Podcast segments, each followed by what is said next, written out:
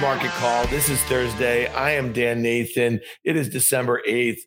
Guy Adami will be back with us in a very quick moment here. We have a very special edition today. We have Liz Young of SoFi. You know her as LY from SoFi. She's going to be joining us here. She got a really fun uh, title to her weekly note that she posts, and I think it really has something to do with just tweaking Guy Adami a couple weeks uh, before Christmas. Um, and then we also have a special guest from FactSet. It's Elisabeth uh, uh Kashner. She is a CFA. She's a director of global funds research and analytics at FactSet. She has been on the program with us before. We're going to have a healthy conversation um, about the ETF landscape, some of the changes that we have seen um, of late, and what we might see going forward. Just a quick, quick programming note. Guy Adami, Danny Moses, and myself. They are my co hosts of On the Tape podcast. We are doing a special collaboration with our friends from the compound. That would be downtown Josh Brown and Michael Batnick. That's going to be December 16th at the NASDAQ in New York City's Times Square. It's going to be live. It's going to be lit. Go to at market call MRKT call or at on the tape pod. We have a pinned tweet there. You can figure out how to buy tickets. All the tickets proceeds go to No Kid Hungry, and we're going to be raising a lot of money from them. If you can't make it and you want to support us, you can also donate. All right, let's do this thing here. I'm going to bring in Liz LY from SoFi. Liz, how are you?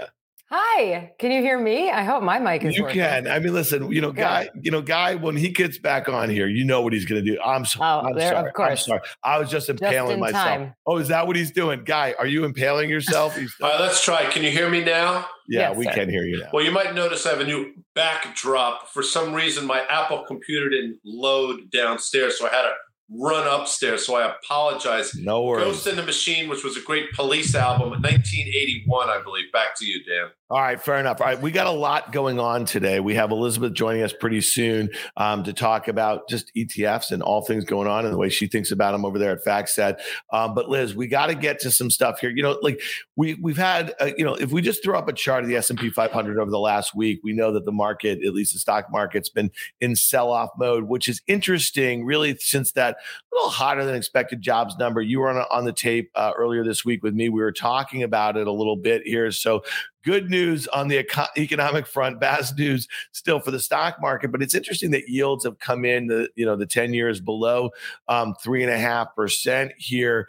Um, you know the thing that sticks out to me, guys, I see a lot of green on my board on my FactSet screens today as far as the stock market's concerned. But crude oil which was up, Liz. I'd love to get your take on this.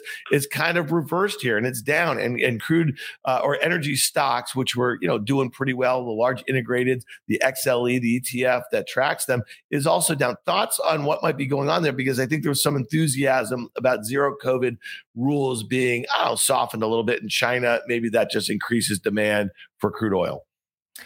My thoughts on this are very simple, and I don't mean to sound smug about it, but what happens before a recession is that oil spikes. And then as a recession is approaching and we go into one, it falls.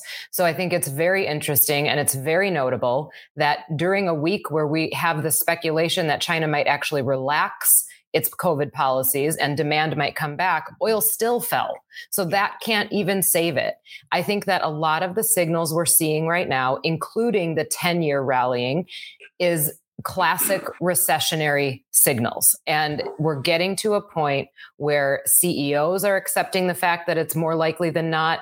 The market is starting to accept the fact that it's more likely than not. But here's the thing, and I'm going to start sounding optimistic because I think people are sick of me not sounding optimistic. Here's the thing every time that we fail, to break out. Every time that we hit one of those resistance lines, we're going to talk about resistance today from my note. Every time we fail and go back down, that's another bear rally behind us. That doesn't go on forever. At some point, we do break through it. And remember, the market always sniffs it out before the economy. So even if we expect some kind of recession, and maybe crude oil is giving us the foreshadowing of that, if we expect a recession, let's say first or second quarter of next year, the market bottoms before that.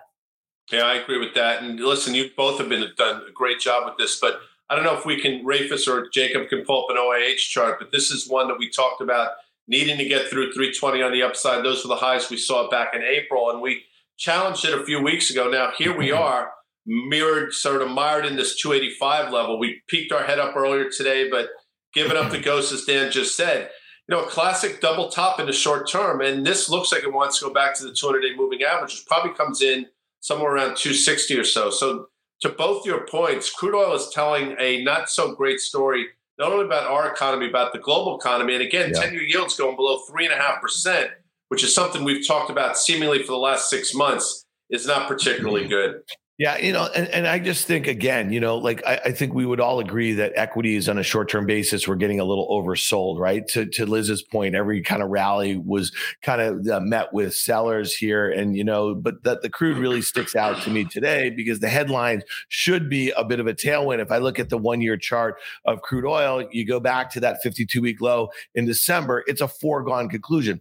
I don't think these are great presses anymore on the short side, guy. You know that I detailed a, a short short USO trade not too long ago on market call. Uh, I did it through put spreads and the same thing in December um, in the XLE. I just took those off because, again, they've been nice little trades for me over the last few weeks or so. I just feel like we're getting to a point where at some point it's either going to react to positive news or it's not, but I'm going to look for a better entry point here because I think the sentiment is getting um, fairly consensus. All right, here's one thing that will not be in consensus guy.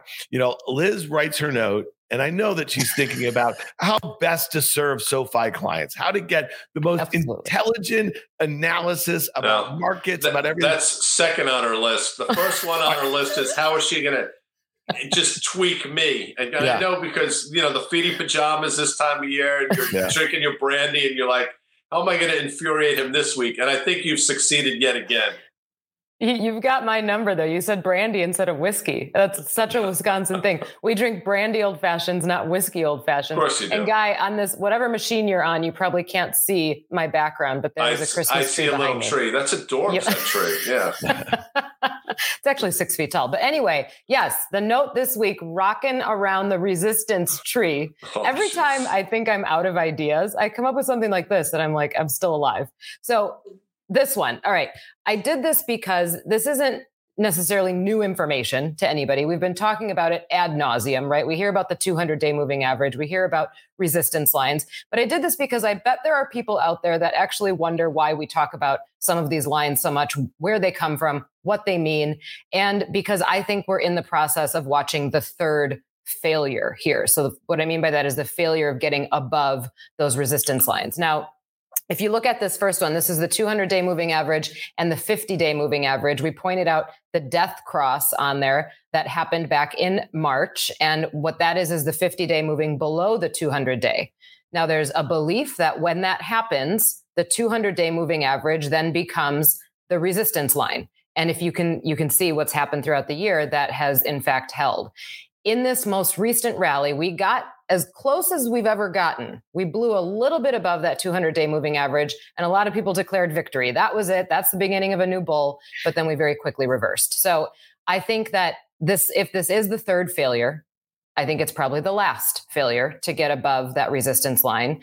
The trouble here is that none of us know how long we stay below mm-hmm. it. So it's taken two months to get up to it. Last time it took two months to go back down and hit a new bottom. It could be two months, three months. Could, this one could be a little bit more prolonged. But here's what I will say being in this place of purgatory of wondering, will we have a recession? Will we not have a recession? Will we bottom again in the market is far worse than just doing it, getting it over with, and moving on. So I actually hope that we come down sooner rather than later and we can confirm something like an economic recession or like economic data actually falling apart at some point in the next couple months because then we move on, we reset the cycle, we start again. I love that rocking around the resistance. It's actually brilliant. And I like the way you did N apostrophe. Brenda Lee would be happy for you Christmas carolers out there. And I'll say this what you're setting up for probably sometime next year, as we saw this death cross, you know, five or six months ago, what's going to wind up happening again, the way I see it playing out, the market's going to flush the 200 day is going to continue to go lower. And then you're going to start to see this rally based predicated on something we probably can't identify right now. But that 50 day, if you look, is starting to slope a little bit higher. And at some point next year, instead of death crosses, we're going to be talking about this golden cross. And that's probably going to happen, I would mm-hmm. think, late spring, early summer. And that's coming to a theater near you. And that's going to be extraordinarily good for the back half of next year, I think, LY. Yeah, I absolutely agree. Yep. Yeah, let's just pull up a one-year chart here. We drew some lines, and, and to your point, you know, Liz, the resistance levels that you're talking about, the downtrend that's been in place since January, the 200-day moving average. You know, it's interesting though that we also have this very steep uptrend, and we just broke below it yesterday, and that former support also becomes resistance near term. So let's see how the market bounces over the next couple of days. And if it can get back above that uptrend and then retest the 200 day and the downtrend. Um, I want to pull up a, a, a, tweet that I saw from a guy named Andrew Thrasher. And I thought this was kind of interesting because, you know, you were talking about resistance. Andy Thrasher is talking about long term support. He said, one difference so far between this downtrend and 01 and 08 is we have yet to see a major break below the 200 week moving average, which has been excellent support on many prior market dips. I think that's really interesting. It's like we can sit here and look at a short term chart and we can talk about uh, support and resistance levels, but here's one that is telling a different story on a much longer term basis. Thoughts, Liz, when you see some data like this? Because again, this can help kind of formulate that narrative. We're just talking about how do we find a bottom here? Well, one way would be capitulation through this long term support. Yeah. Thoughts there? Yep, I think that's true. I think if we do blow through that support level, I don't think it would happen dramatically but if we blow through it, and now like, this bear market has been going on for a while, it feels much longer than it actually is. And in reality, if you look over history, this isn't that long as yeah. c- compared to other bear markets. But if it lasts another quarter or so, and we do have another flush, we probably get down below that 200 week moving average.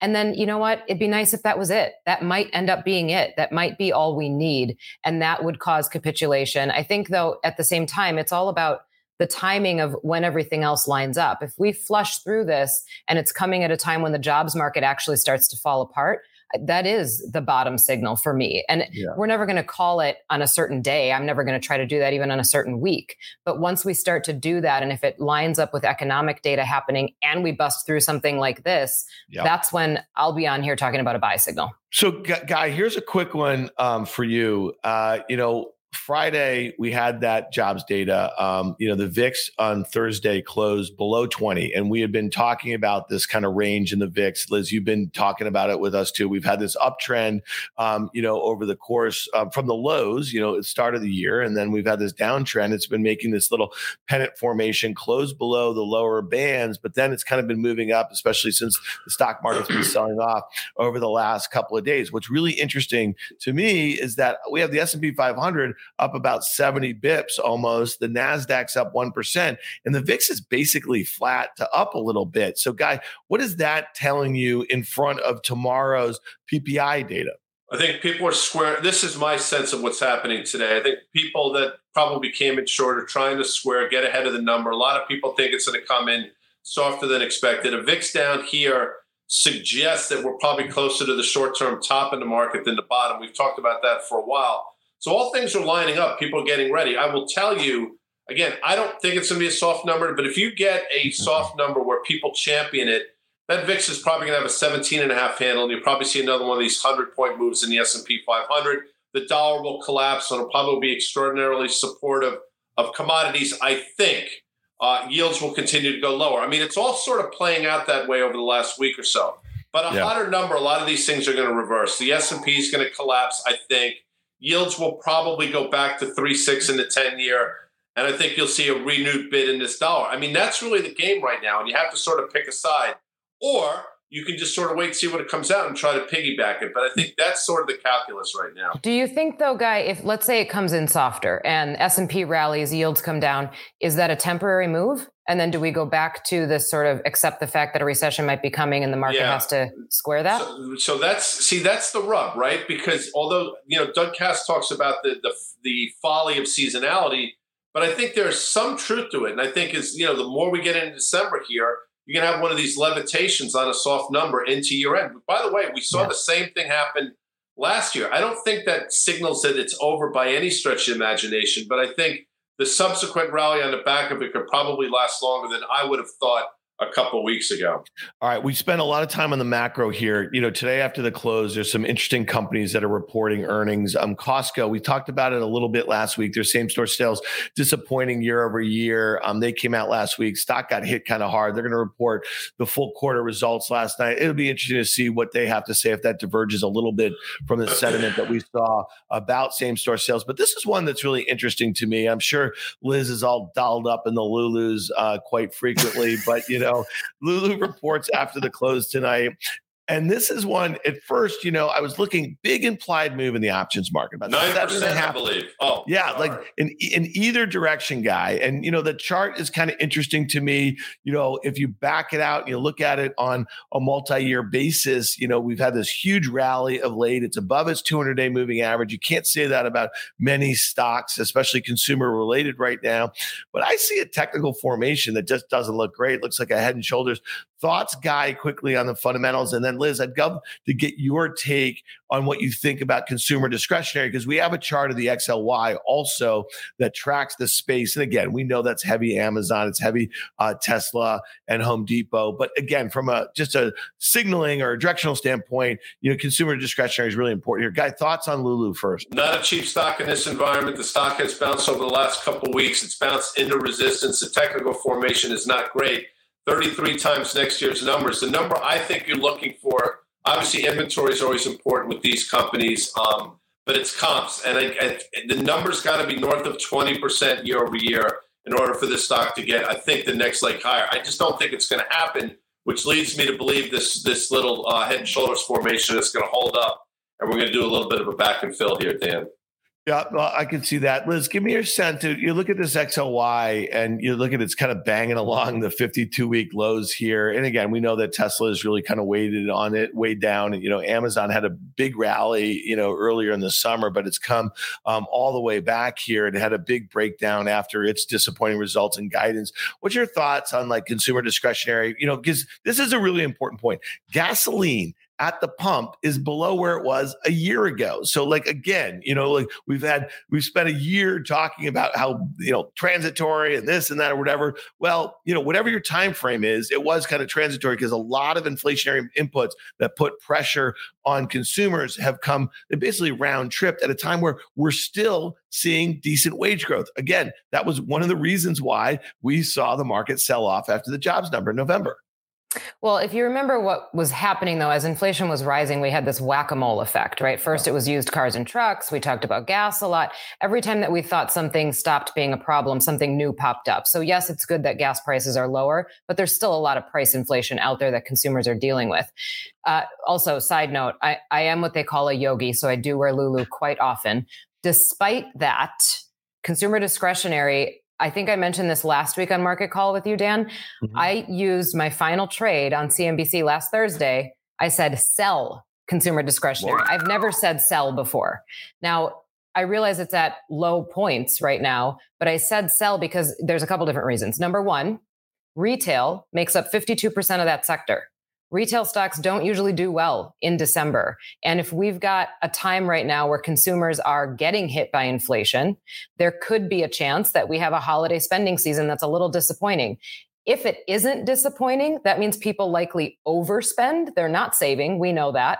We get into January, retail comes out and says, you know what, things aren't as good as we thought. So I don't love consumer discretionary here. The other thing is it's still the second most expensive sector in the index. And this is a time if the Fed is not going to cut rates anytime soon and we're looking at a 2023 with a pause but at a higher level, yeah. it's not a good time to be buying expensive stuff. So uh, I'm not optimistic about consumer discretionary right now, but that's a short-term statement again, if, if it comes to fruition that we have a big flush, it lines up with economic data falling apart, when I give that buy signal, when I say I'm starting to feel like a buyer, discretionary will be on that list. I love that she's a yogi. I'm, I've never heard that before. If you don't see the Lululemon, does that because I'm, I'm sporting it as we speak, but you know, it's undergarments. All right. Okay. TMI. There's a little TMI there. All right, real real quickly, one last thing before um, before you leave us here. Let's talk about semis uh, tonight after the close. Broadcom ticker AVGO um, is going to report the options market is implying about a five and a half percent move um, in either direction. And going back to your note, you know, we just will not be able to get that out of our head, rocking around the resistance tree here for a while. But you see this chart of the Broadcom banging up last week against that resistance resistance. It failed there. It's contending with its 200 day moving average. You know, guy, this is a fairly cheap stock. It's down 20% on the year. The SMH, the ETF that tracks the semiconductor space, is down 30% on the year. We know that, you know, Taiwan Semi, NVIDIA, ASML, L there, some of the biggest holdings there. You got to go all the way down to number six to see um, Broadcom. But, you know, for mid single digits earnings and sales growth expected next year, trading about 13 times, yeah. not out of control here um, and showing decent relative strength. Thoughts on uh, Broadcom into the print? Yeah, it reminds me of Qualcomm, though, which was equally cheap. And, you know, when they missed, they got punished for it. So this is my sense. I think if you belong the name, you got to take money off the table in the earnings. And if I'm wrong, you're just wrong. But you know, the downside to me could be significant, and the upside. What are you really looking for at this point? You know, maybe another eight percent. So we've seen 20 percent moves in semis on the back of earnings, and you could potentially see it again. Go back and look at Qualcomm real quick just to see what happened last quarter in a stock that was as cheap, if not cheaper, in the earnings, Dan. Yeah, no, I get that. And and Liz, you know, it's interesting when we think about your uh, note on the resistance. Again, can't get it out of my head. Look at the semiconductor ETF. Look at this SMH here because it is above that downtrend that's been in place over the last year. And despite the fact it's down 30% on the year. It's also contending with its 200 day. So that prior resistance now becomes support. And that's why I think tonight's results and guidance will be really interesting because on my final trade a few days ago on, on CNBC, I also said, I think NVIDIA, which is a huge component of this SMH, it's had like a 60% run off of its lows. And I don't think the earning revisions are done there. But then you look at this SMH and you say to yourself, it's setting up pretty nice technically, especially if it can continue to base above that downtrend. Yeah, well, I think a lot of this move is that rates have come down too. So don't discount mm-hmm. that fact. I I would say I'm not ready for semis yet. I think if you're if you have to buy, if I was held up against a wall and you forced me to buy something in tech, I would buy software at this point. I still think that there's probably downside to come here and you'd get a better entry point. Yeah, fair enough. All right, Liz Young, we really appreciate you being here with us on a Thursday. That's LY no. from SoFi. She is with us every Thursday, you know, and uh, you know, just just figuring out new ways to aggravate Guy Adami with her weekly notes. By the way, just a little a little known fact: Elizabeth's mom digs me. I'm just saying it. She might be watching right now. She's married. She's married, but I'm not. That's not the point. I figured this much. All right, from one Elizabeth to another. Thanks a lot, Liz. We appreciate it. Okay, we have a special guest here, and she's been on Market Call with us before. And you know, we wanted to do a deep dive on ETFs. Like we just went through two single stock names, and then what did we do? We went and looked at the sector ETFs. Guy and I spent a lot of time talking about them, trading them, and there's a lot of interesting things going on here. So we want to bring in um, Elisabeth Kashner. She is the director of global funds research and analytics at FactSet. Elisabeth, welcome to Market Call. We really appreciate you being here with us today. It is such a pleasure. I'm really excited. All right. Well, listen, you do a lot of great work over there at FactSet. I want to start by talking about like sometimes why is it that ETFs have this potential to be controversial in the financial space. So some people are just purists when it comes to the stock market or other asset classes. And then others are always looking for ways to make financial products more accessible, not just to professionals, but to, to everyone. Talk to us a little bit about how you got into the ETF space, why you do so much work on it, and why you think it's important to FactSet clients. Wow, that's a great question. So I've been in the ETF space um, since uh, 2010 officially, but I really sort of started um, a little bit earlier in the darkest days of 2009. Uh, I'm sure you all remember, right? Yes. The financial crisis. And um, at that time, I was working with um, a wealth management firm that um, had put much of its clients' money into actively managed mutual funds with the expectation that those mutual fund managers would take a, a fiduciary stance and would protect clients in a downturn. Well, there was nowhere to hide, right, in 2008 and 2009. And the uh, those actively managed mutual funds underperformed, right? Not only did they not get out of the market, not only did they you know ride, ride the wave down, but their security selection was uh, even worse. Yeah. And so you know, as an investment committee, we made the decision to get out of active management and to start to uh, act like what would later be called an ETF strategist. Yeah. Uh, but that was 2008. There were no ETF strategists then. So um, it, we we had an investment thesis, but we didn't have any analytical tools to help understand how to enact that thesis. And so I started building some from the ground up. And then when the opportunity came to join a firm that was doing nothing but ETF analytics, I said, bingo.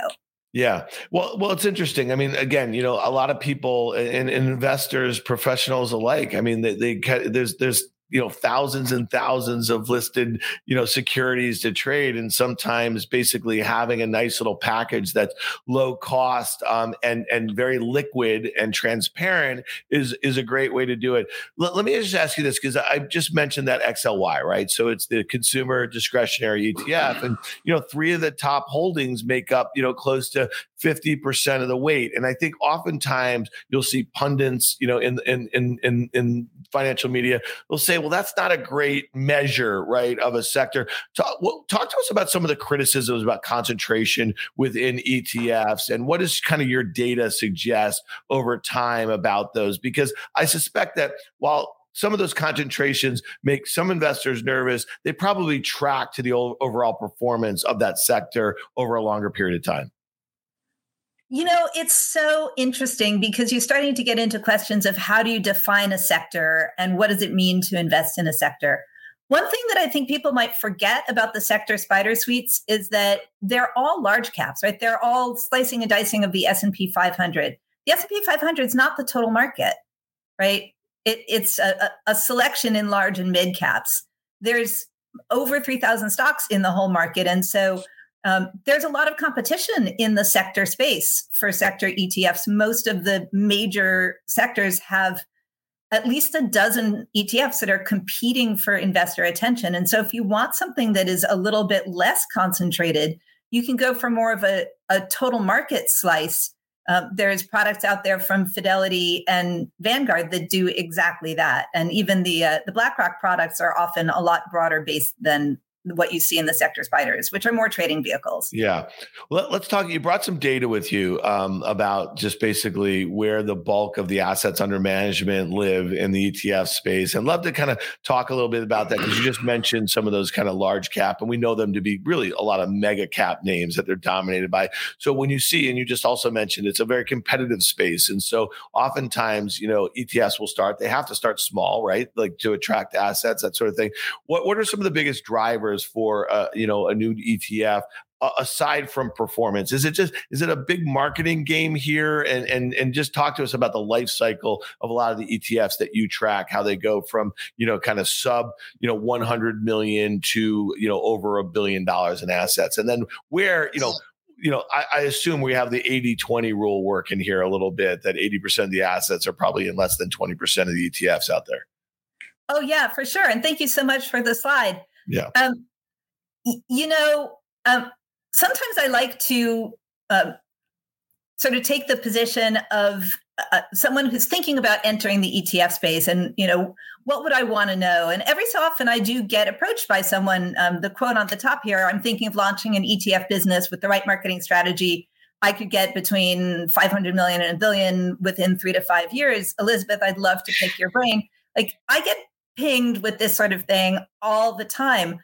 And uh, then comes the sad part where I say, you should think twice.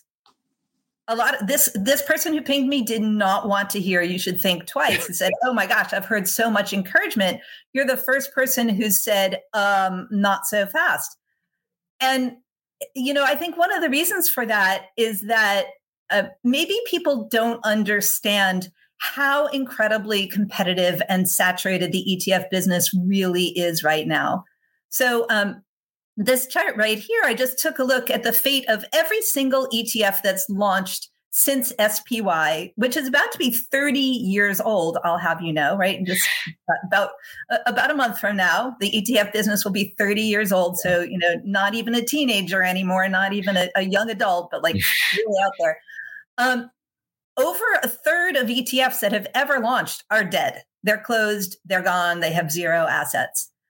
About another third are languishing below that $100 million mark so the rest of the the landscape like moderate success between 100 and 150 million you've got about 15% about 5% getting close to a billion and only like 10 to 12% of the ETFs are uh, really make it big and hit over a billion. Basically, not all ETFs are created equal, is exactly what you're saying. And I think people, the landscape has changed so much, thousands of ETFs out there, it's confusing for people. So how did how can people that are watching us listening to this sort of discern and find a place where they can parse through what makes sense for them and maybe doesn't make as much sense for them well that's a really great great question and that's my bread and butter right so um, I think you're right. I think it's very confusing. And I think, um, you know, when experts like you are throwing around tickers, well, there's the XLY and the OIH and the SMH, you know, that definitely really sort of makes it very salient to people how many choices there are out there and how hard it is to cut through the noise. So at FactSet, we offer uh, an ETF classification system, and we also have ratings and rankings that assist with due diligence. So, you know, I can't really help you make that decision of do I want to be in a sector fund? Do I want to be in a size and style fund? Do I want to be in a broad based fund? Do I want to be in bonds, out of bonds, long, short, high quality, low quality?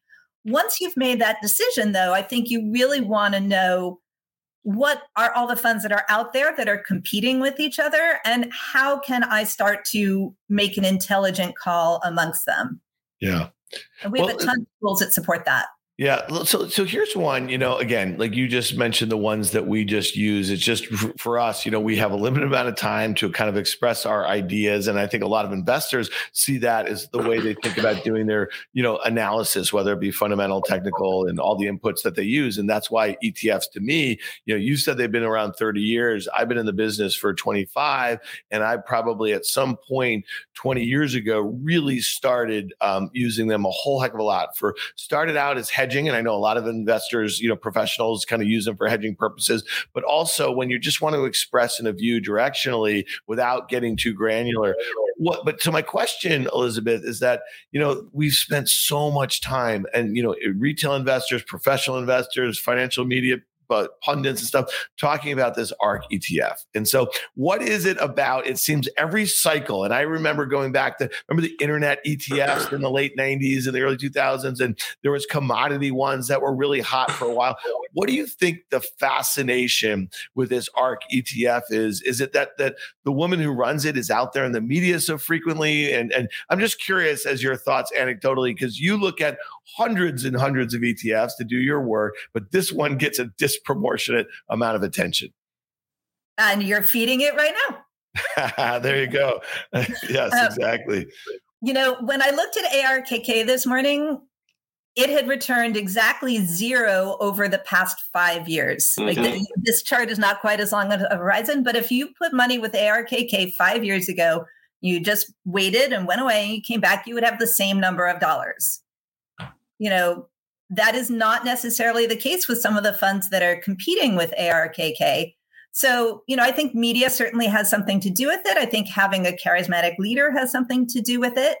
Um, you know, I have published not that long ago that we're seeing um, an increase in sort of inexplicable, irrational investor behavior. Mm-hmm. Um, you know, this year we've seen people really throwing uh, good money after bad yeah. into uh, downside performance chasing, especially in some geared products.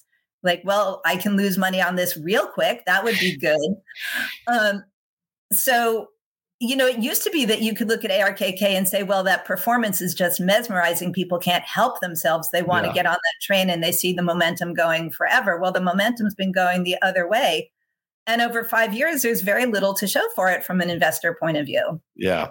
Well, however, from a from an asset manager point of view, like it's been an incredible asset gathering vehicle. Yeah.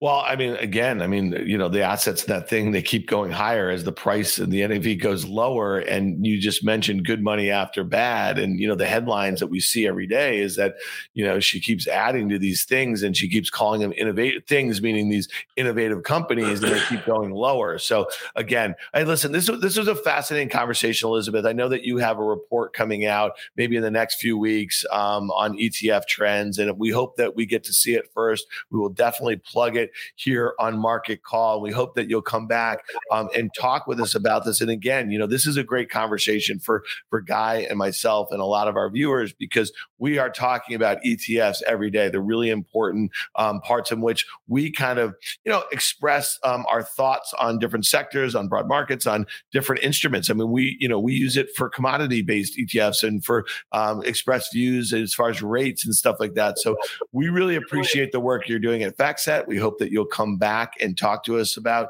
the report that you put out pretty soon. So thanks, Elisabeth Kashner. We really appreciate you coming and joining us. Thank you both. All right, great. Thanks, Elisabeth.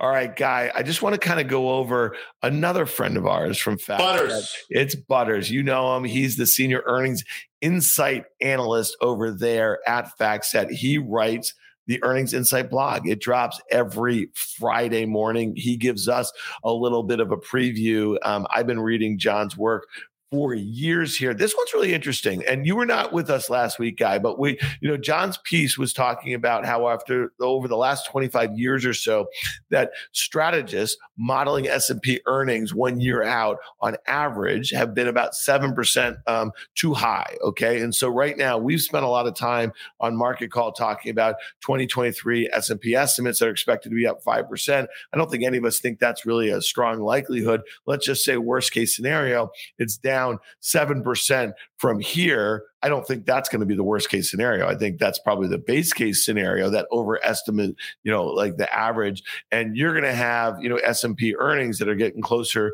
to 200, you know what I mean, rather than the 220 that are expected right here. So again, I think both you and I think they can be down 10%. Well, Butters this week He's saying, despite concerns about a recession, analysts are projecting earnings growth of 5.5% for calendar year 2023. This estimate is below the estimated growth rates of 8.2% on September 30th and 9.6% on June 30th. So they've been coming down, okay, but they're only, you know, 5.5%. Eight of 11 sectors are expected to see growth led by consumer discretionary, financials, and industrials.